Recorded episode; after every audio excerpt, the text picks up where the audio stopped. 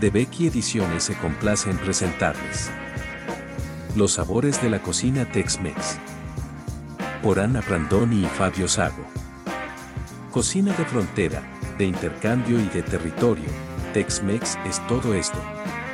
La fusión de dos maneras distintas de interpretar los productos que ha elaborado a lo largo del tiempo el amplio territorio situado en la frontera entre México y Estados Unidos del intercambio de tradiciones y culturas entre pueblos y etnias distintas ha nacido una cocina suculenta y variada, con los trazos picantes y rotundos de México y la variedad y sustancia de la gastronomía tejana. Una cocina que hunde sus raíces en la historia, los mayas y los aztecas son los antepasados de la tradición gastronómica Tex-Mex en la que han influido en no pocas cosas. Las recetas, resultado de la variedad de los ingredientes, son una mezcla acertada y equilibrada, con sabores netos y colores fuertes.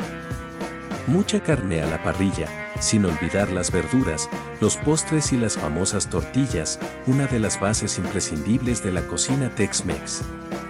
Algunas de las recetas que presentamos requieren una ejecución esmerada e ingredientes no siempre fáciles de encontrar, sin embargo, en la mayoría de los casos, con alguna sustitución sencilla logrará realizar en su casa platos exquisitos y con un irreprochable estilo Tex-Mex sin demasiadas preocupaciones y con poco trabajo. Un mantel de colores y algún que otro vaso de cerveza y de tequila completarán su fiesta con estilo y en un momento se encontrará inmerso en la atmósfera fuerte y vigorosa de una de las cocinas más picantes del mundo. Chile, Chile y más chile, los chiles son el ingrediente principal de la cocina Tex-Mex, imprescindible en la despensa de un cocinero que se precie de serlo. En México existen unos 150 tipos distintos, algunos no los encontraremos en España y otros pueden sustituirse con variedades locales con un sabor parecido.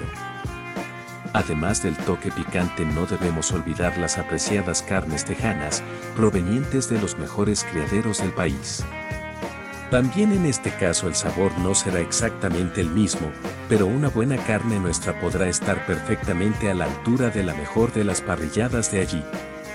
Finalmente, la harina de maíz, base principal de las sabrosas tortillas, sin ella no podemos ni empezar a cocinar.